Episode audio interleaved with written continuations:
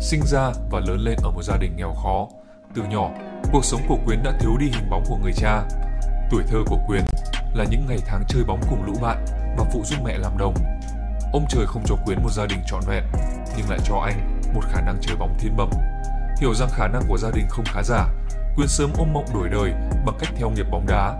Để rồi năm 12 tuổi, anh gia nhập lớp bóng đá nghiệp dư trực thuộc lò sông Lam Nghệ An. 13 tuổi, anh vô địch giải bóng đá thiếu niên toàn quốc và được bắt tay với cố thủ tướng Võ Văn Kiệt. 15 tuổi, Quyến trở thành cầu thủ xuất sắc nhất giải U16 toàn quốc. Sớm gặt hái được những thành tựu từ các giải trẻ trong nước, chỉ một năm sau, chàng trai quê hương Nguyên này đã nhanh chóng bước ra sân chơi quốc tế. Đội U16 Việt Nam với Văn Quyến là chân sút chủ lực đã cùng nhau viết nên lịch sử ở U16 châu Á năm 2000 với chiến thắng 3-2 gây chấn động trước Trung Quốc. Năm đó, U16 Việt Nam lọt vào tới bán kết và ở rất gần với tấm vé dự World Cup U17 lần đầu tiên trong lịch sử.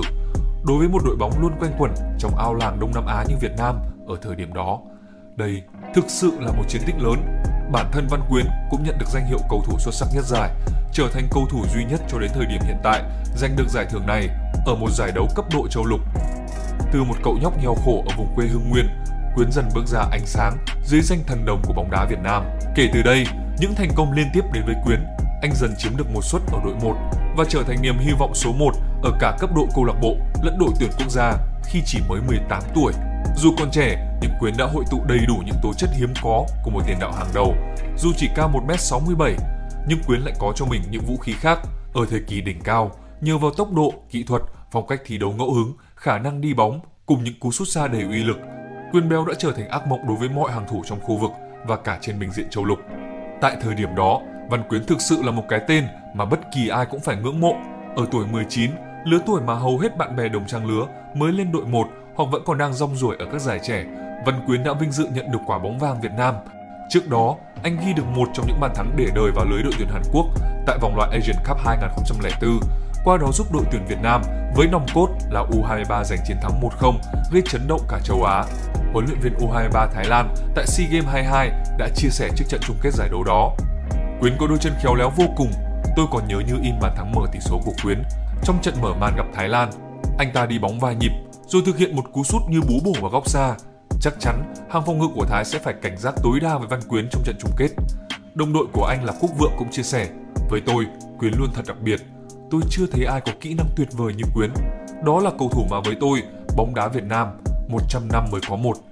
Ngay cả Zico Thái, Kiatesat cũng đã từng phát biểu, chỉ có Văn Quyến mới đem lại nỗi sợ cho người Thái. Rõ ràng, Văn Quyến có đầy đủ tố chất để tỏa sáng ở thời điểm đó. Nếu vẫn phải tiếp tục tập luyện chăm chỉ và phấn đấu, Quyến hoàn toàn có thể trở thành một huyền thoại. Chỉ tiếc rằng, khi đang ở trên đỉnh vinh quang, Văn Quyến đã không thể giữ mình. Ở tuổi 20, Quyến đã có trong tay tất cả.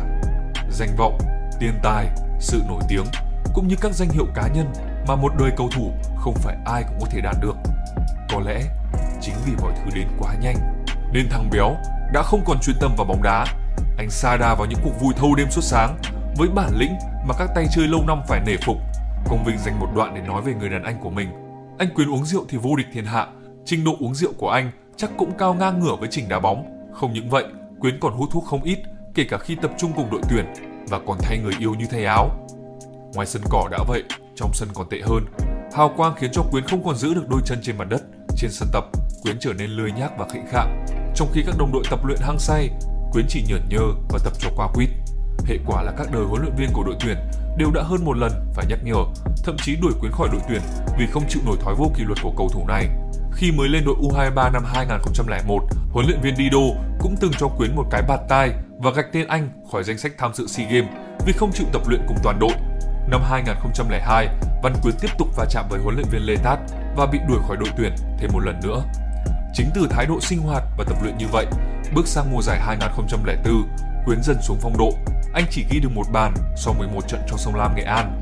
Huấn luyện viên Tavares vẫn cho Văn Quyến cơ hội lấy lại phong độ ở cả màu áo đội tuyển, nhưng lại một lần nữa, sự sa sút về thể lực, cảm giác bóng cũng như thái độ tập luyện đầy miễn cưỡng đã khiến cho Văn Quyến bị tụt lại.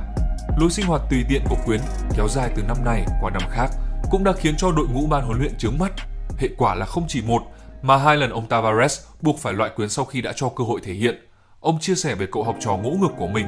Quyến cũng như bất cứ cầu thủ nào đều bị loại nếu không có phong độ và kỷ luật tốt. Anh ta không phải là Maradona hay Pele nên sẽ không có bất cứ sự ưu tiên nào. Sự nghiệp của Quyến có lẽ vẫn sẽ cứ như vậy nếu như không có biến cố xảy ra, ấy là vào ngày 24 tháng 11 năm 2005. Sau khi họp kỹ thuật ở trận Việt Nam, Myanmar, nhóm cầu thủ đội U23 với chủ mưu là Quốc Vượng đã cùng nhau chuẩn bị cho kế hoạch ra xếp tỷ số nhằm giúp cho đội nhà chỉ thắng 1-0 trước Myanmar. Văn Quyến là một trong 7 cầu thủ đã nhận tiền trong vụ việc này. Con số đáng ra có thể đã nhiều hơn 7 khi Tấn Tài và Tài Em được rủ dê vào đường dây này. Tuy nhiên sau đó, Tấn Tài đã không tham gia, còn Tài Em từ chối thẳng thừng và tố cáo sự việc lên ban huấn luyện.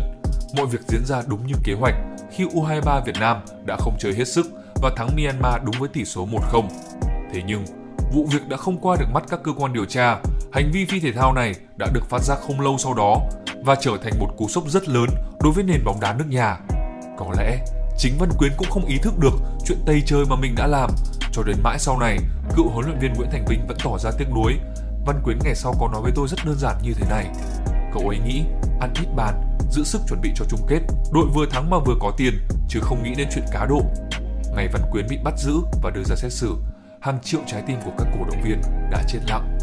Một cầu thủ mà mới đây thôi còn là ngôi sao, niềm hy vọng của cả dân tộc, mà nay đã phản bội lại lòng tin của người hâm mộ.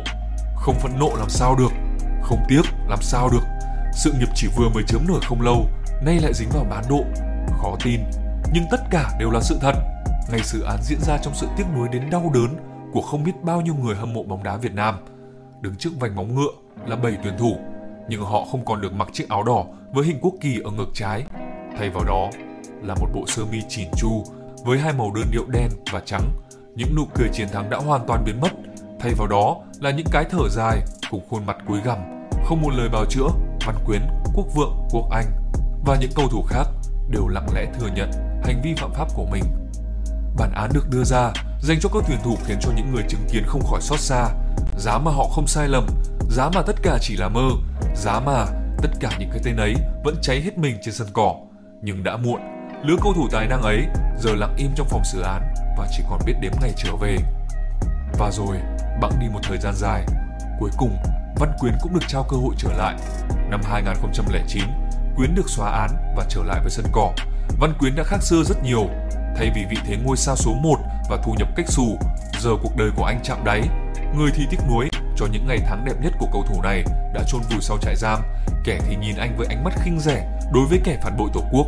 Giữa lúc đó, đội bóng quê hương sông Lam Nghệ An đã cưu mang anh bằng một bản hợp đồng trọn đời với mức lương chỉ vỏn vẹn 30 triệu một tháng, con số khiêm tốn hơn rất nhiều so với thu nhập của anh ở thời kỳ đỉnh cao. Từ vị thế của một ngôi sao, Văn Quyến dần thu mình lại khi bóng đen quá khứ của anh đã là quá lớn. 4 năm dòng dã không được thi đấu khiến cho chàng trai này không bao giờ có thể tái hiện lại hình ảnh của một Văn Quyến mà chúng ta đã trầm trồ trước đó. Hai năm rưỡi ở Nghệ An, nửa năm ở Sài Gòn Xuân Thành và hai năm ở Ninh Bình. Quyến thi đấu vật vờ với cân nặng không được kiểm soát. Một thành viên trong ban huấn luyện sông Lam Nghệ An đã từng chia sẻ thật rằng Văn Quyến bây giờ chỉ còn là một cái bóng mà thôi.